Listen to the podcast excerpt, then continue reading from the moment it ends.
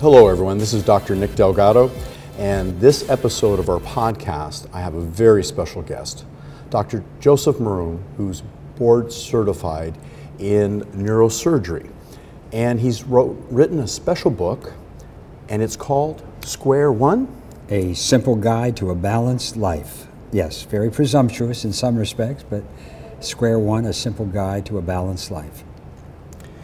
What do you want your audience to take away? I've read the book, it's an amazing book. It, it, appears to me it's very clear that to be very healthy or to overcome health challenges and problems, we need to apply at least four key points that will allow us to gain optimum health. What are those four points, and is this the key point that you wanted to make with the book? Well, Dr. Nick, it's a personal book about adversity, overcoming adversity, and the formula that I discovered that is guaranteed to obviate or prevent burnout. It's a book about burnout. As you know, burnout is ubiquitous in the country. There's 30 to 40 percent of the general population experience burnout. In physicians, it's as high as 55 to 60 percent.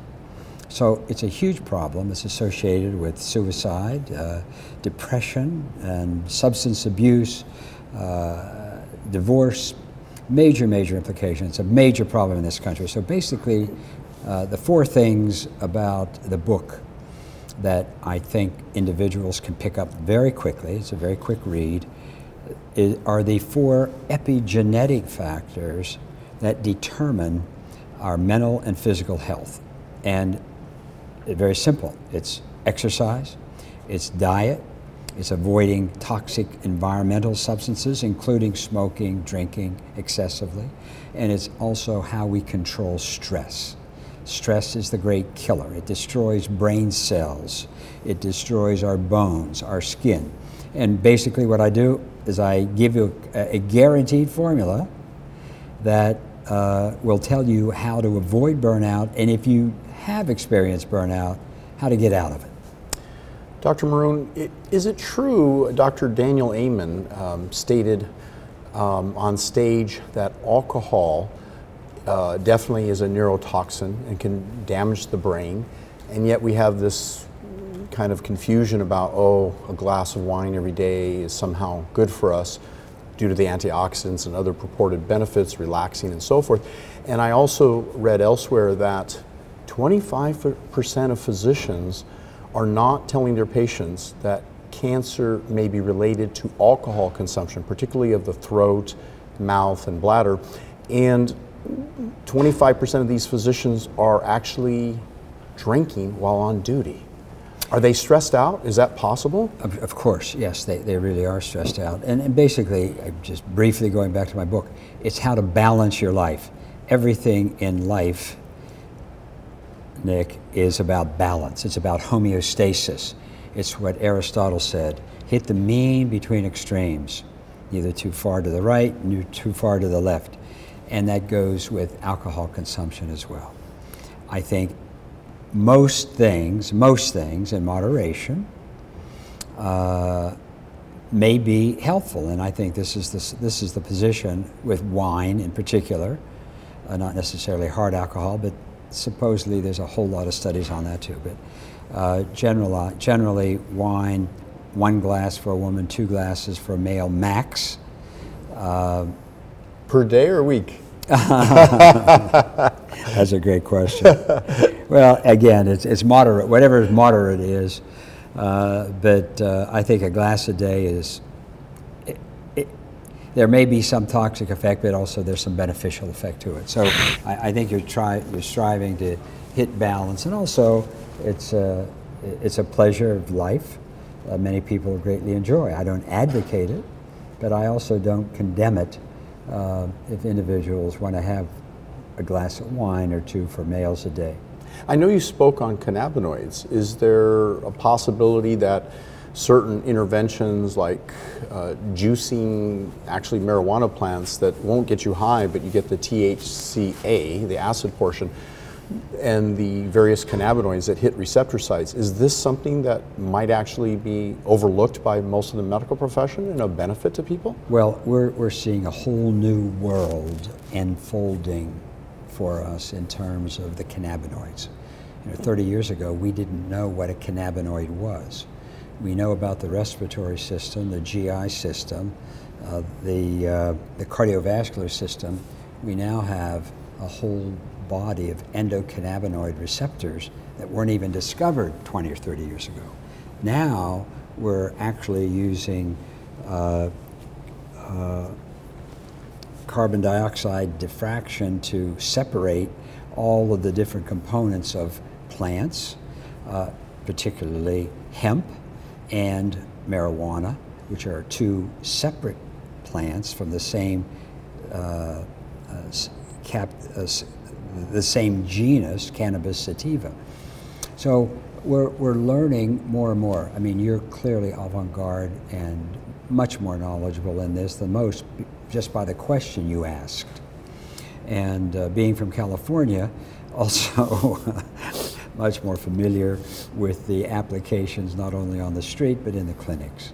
So uh, we, we had a whole eight hour symposium on the endocannabinoid system and its criticality in maintaining homeostasis uh, in our body.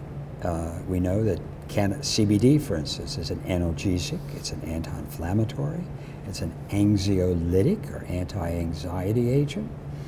And we're finding now that in very small doses, it can have very therapeutic effects in pain relief, in anxiety, and also with insomnia. So uh, I'm not promoting THC.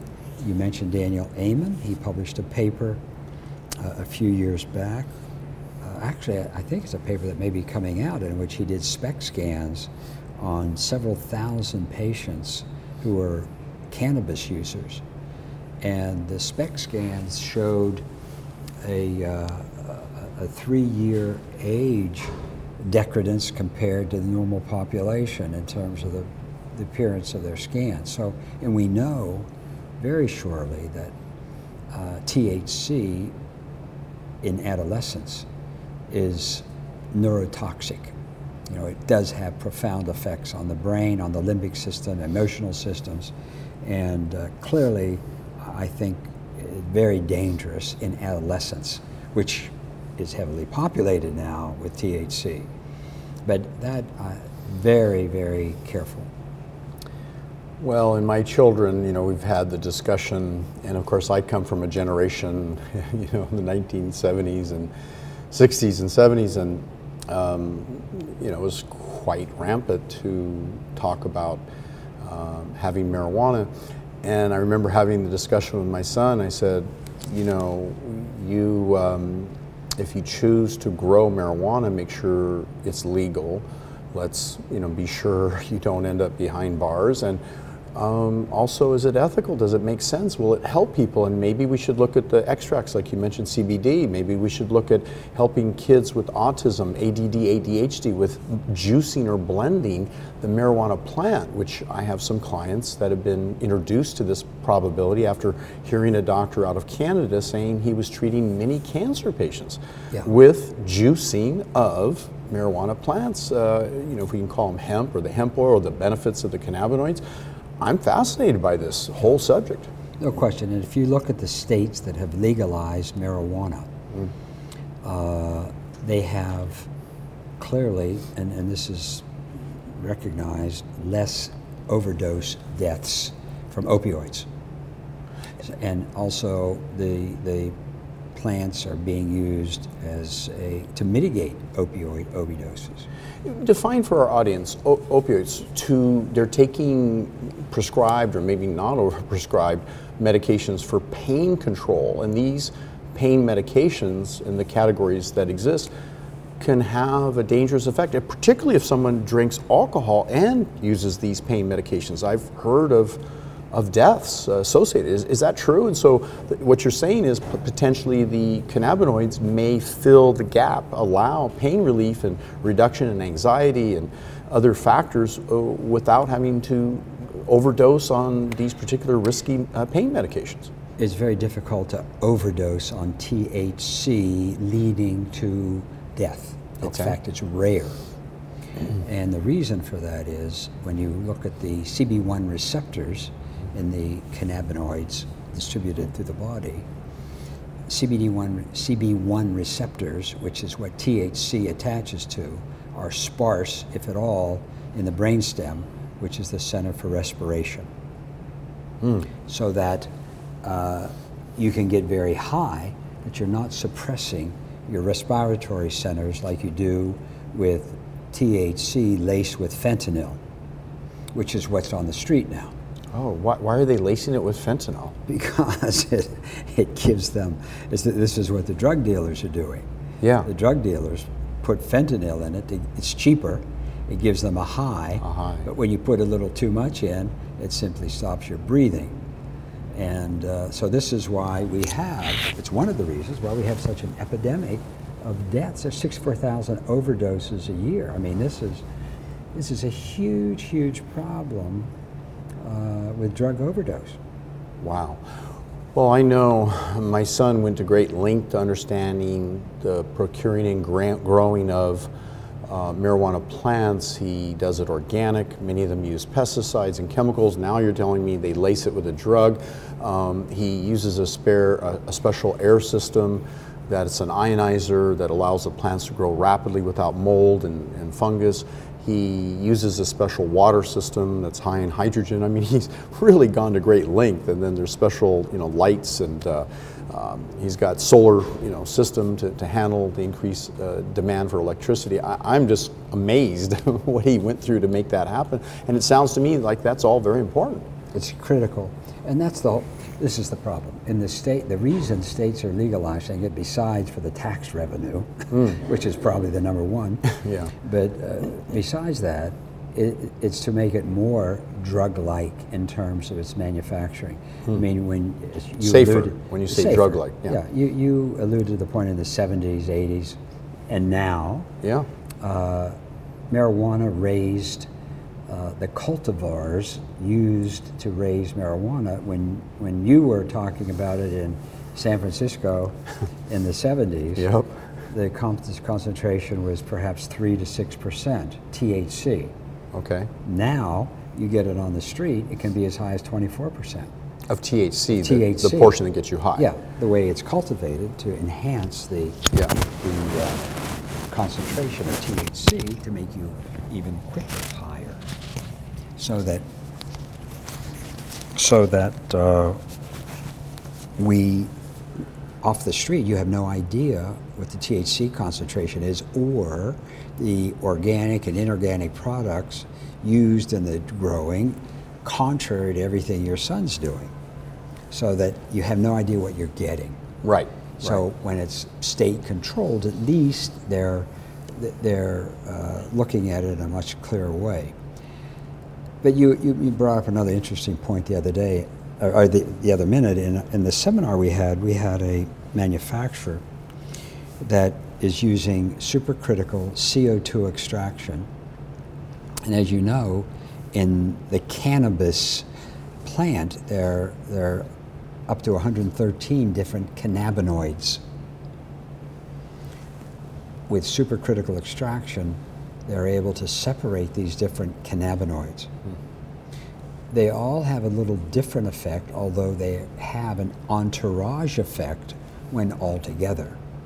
But he was mentioning that in the future, what we're going to be seeing is the individual endocannabinoids extracted out, manufactured to coincide with specific disease processes. So, uh, like you were mentioning, a definite cannabinoid for fibromyalgia or for insomnia or for inflammation. So, this is, I think, where it's going Yes. but we're, we're just on the cusp of this now. And uh, with 29 states already having legalized it medically, and you know the rest are going to be coming on board soon. And I think I just heard somebody mention today that Donald Trump uh, reversed the the uh, proclamation by Mr. Sessions that uh, he was going to enforce the various marijuana rules. Uh, Trump said that, uh, and this is hearsay, by the way, Yeah. that he is not going to stand by that, and uh, there's going to be a much more open approach uh, on this. Very good. So let's get back to the four points. Um, give me a little more detail. What you feel is a healthier, you mentioned diet. What do you feel is a reasonable amount of exercise to get you the result? What is it uh, from a standpoint of detoxification we need to do? And last, uh, where do we bring that mind body connection and love and contribution, which I'm going to assume is part of the, the whole process of optimizing and uh, getting a person to live a quality, beautiful life? Well, I think start with, I said, the four pillars, the, the four sides of the square that I mentioned and discussed in my book. Number one, diet. So, what's the optimal diet? Mm. You know, take supplements made by Dr. Delgado is one. well, thank you for that. You, but you are and aware of our protein, your high protein supplements. yeah the protein based on plant based. Yes. Yep. Uh, and but basically a highly plant-based diet with with lean protein, fish two to three times a week, preferably no mercury, no PCBs. It's fresh salmon, caught wild, uh, beef not grass-fed, infused with hormones and insect and pesticides. Is the fish, by the way, because of the benefit of DHA and EPA? Um, and you had mentioned, I think, during your talk, um, you know, uh, Yeah. fish oil. I would look at possibly also marine algae for those people who are more vegetarian or vegan, like exactly. myself. Absolutely, and Okay. it's. A, I, I think it's the, the number. If I had to pick all the supplements I take, I'd say fish oil is the number one in terms of its anti-inflammatory effects. Yes. Inflammation is the common cause of cancer, heart disease, Alzheimer's, arthritis. Anything Right. we can do to reduce inflammation. Sure. We said with diet. The second pillar is exercise. I think uh, you know I, I try to do a minimum of an hour a day, bike, walk. You don't have to do triathlons. I'm still competing in that regard, but uh, And how young are you, may I ask? I'm, uh, let's just say I'm a septuagenarian. okay, that's great. Uh, but uh, you know, you need flexibility. You need uh, you, you need resistance training, and you need aerobics. Yes. So, uh, 30 to 60 minutes a day minimum. Number three is we talked about environmental toxins, and we touched on that. Definitely not excessive in anything, particularly zero smoking, and also not with alcohol, minimum alcohol.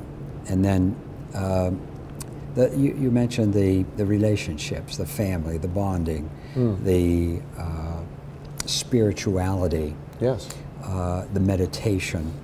Uh, there's all sorts of things now. We, we had a talk at this meeting on virtual reality. I don't know if uh, it, it's just phenomenal. I'm working with a company called called Pure Recovery in Oxnard, California.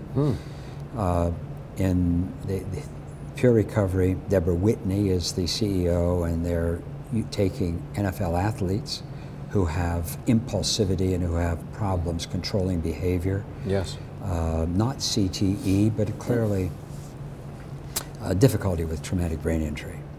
When you said And- impulsive behavior, may I interrupt for a moment?